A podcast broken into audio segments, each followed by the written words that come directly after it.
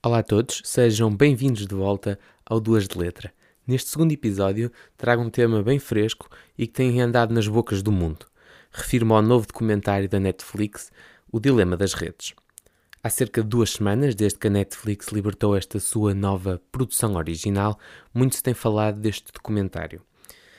Bem, depois de o ter visto, e aconselho a quem ainda não o viu a ver, porque poderá haver aqui alguns spoiler alerts, Uh, mas este documentário, de facto, eu acho que se hum, prende um bocado a um registro misto, porque tem aqui uma, um, um, toque pontual uh, em simultâneo com um registro mais assustador e mesmo a forma como começa uh, acaba por, por ser semelhante a um filme de terror, eu acho. Pelo menos foi essa a impressão com que eu fiquei. O filme, o, o, filme, o documentário começa logo com uma frase uh, de Sófocles que diz: Nada grandioso entra na vida dos mortais sem uma maldição. Parece logo ali uma. uma uma quote, tipo uma frase logo pejorativa ou um, um indício logo de algo que não vai ser tão, tão favorável. E, e de facto, quando acabamos o documentário, uh, ficamos muito com esta noção que é isto se calhar, se calhar, espremendo assim bem a laranja, não é só um mar de rosas e se calhar até são mais as, os malefícios do que propriamente as vantagens. Mas enfim, convém mesmo ver e volto a, a reforçar, quem ainda não viu, ponha aí pausa no podcast, veja primeiro e depois volte, porque vale mesmo, mesmo a pena. E, e, de facto, este documentário é interessante porque acaba por ser um testemunho uh, em primeira pessoa de muitos uh, especialistas e, e ex-trabalhadores uh, destas grandes empresas e das plataformas digitais e acaba por, eh, por sair como uma espécie de alerta uh, pela voz destes profissionais uh, sobre o impacto individual e, e, também coletivo que as redes sociais acabam mesmo por causar uh, no mundo e noutras áreas que as pessoas às vezes nem pensam. A minha o que me chocou mais do documentário foi a forma como as redes sociais acabam por afetar, e não digo indiretamente, porque é completamente diretamente, na nossa democracia. E eu acho que nunca ninguém pensou muito nisto.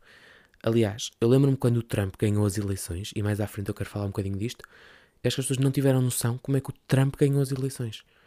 E este problema já existia. Eu lembro-me que eu fiz um trabalho para a faculdade sobre isto, e aquilo para mim na altura foi assustador. Perceber como é que nenhum de nós teve, ou quem teve, não foram muito poucos, porque ninguém se apercebeu como é que o Trump chegou lá. Nunca ninguém viu Trump numa campanha na televisão. Nunca ninguém assistiu ao Trump num debate na televisão. Trump ganhou deste, através deste, desta, desta forma. E mais à frente falaremos disso. Uh, começando aqui outra vez pelo início, com esta frase uh, que parece logo ali um presságio do, do Sófocles, uh, já nos prepara para a atmosfera que o filme vai, vai desenrolar, não é? É aquele registro assustador.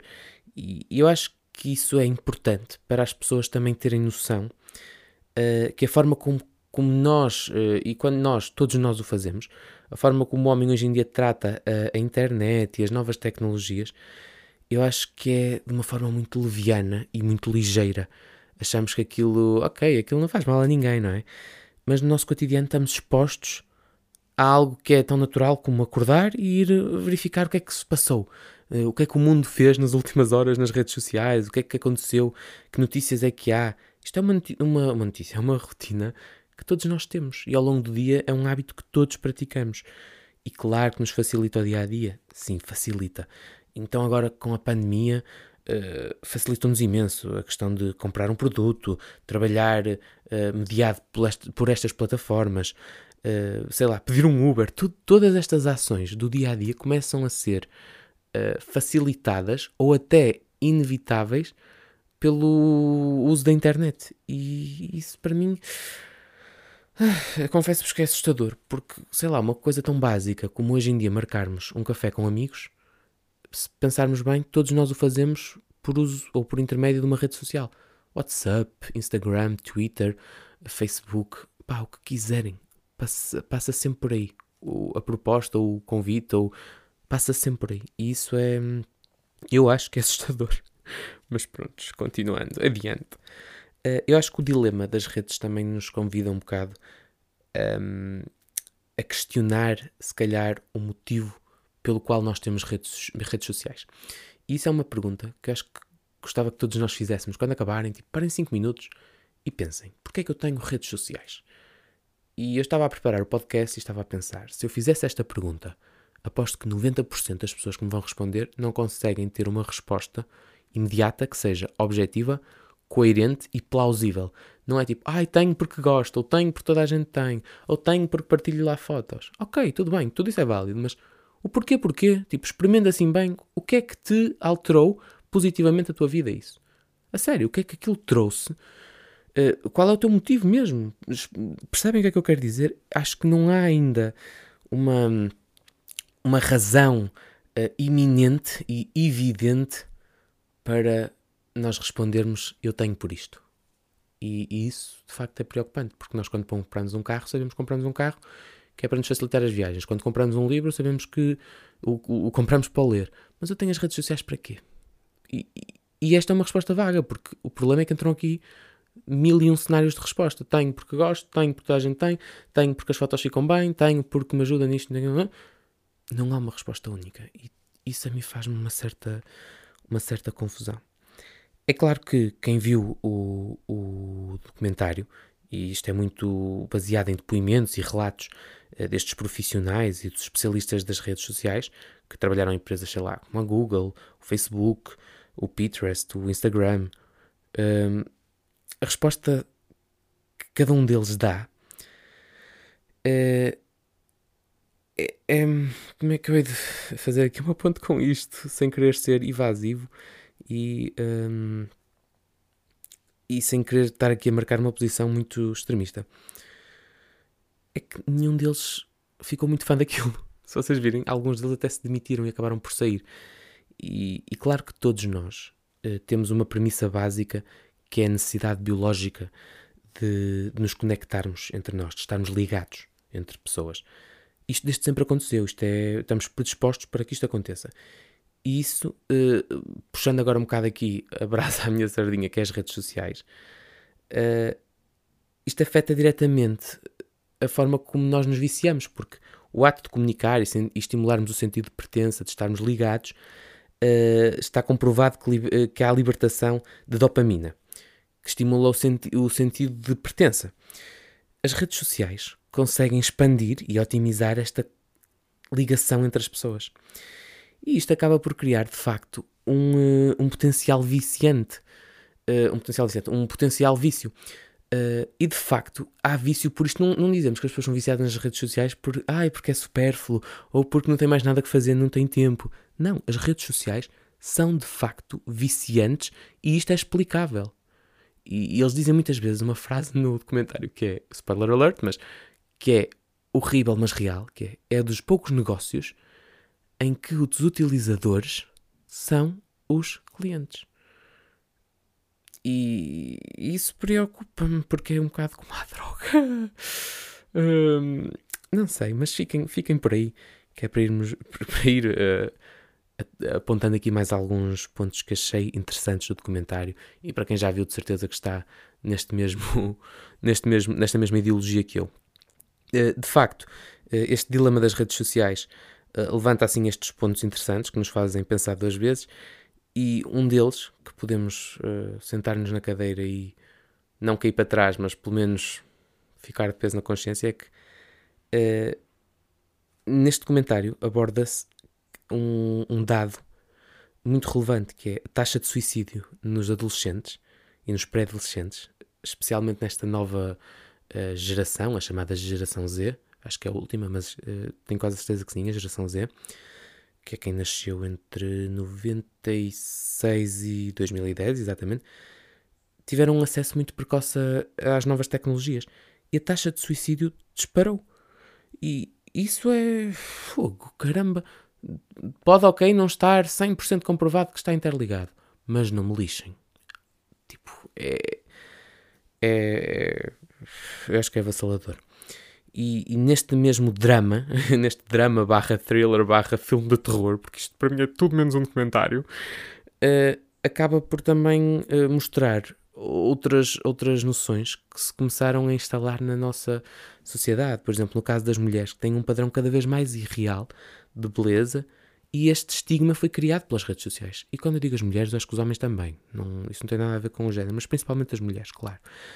Mas lá está, são, são estes problemas que as redes sociais começam cada vez mais a, a amplificar. E, e para além disso, vamos aqui ao tema que eu queria chegar, que é a democracia, que é aquele que eu acho que fica mais esquecido ou que nem toda a gente consegue ver ou relacionar, tipo, ah, como é que as redes sociais têm a ver com a política? Tem muito a ver. Só o facto da disseminação das fake news. Gente, um Estado democrático vive do jornalismo, vive da verdade. A verdade tem que chegar a todos.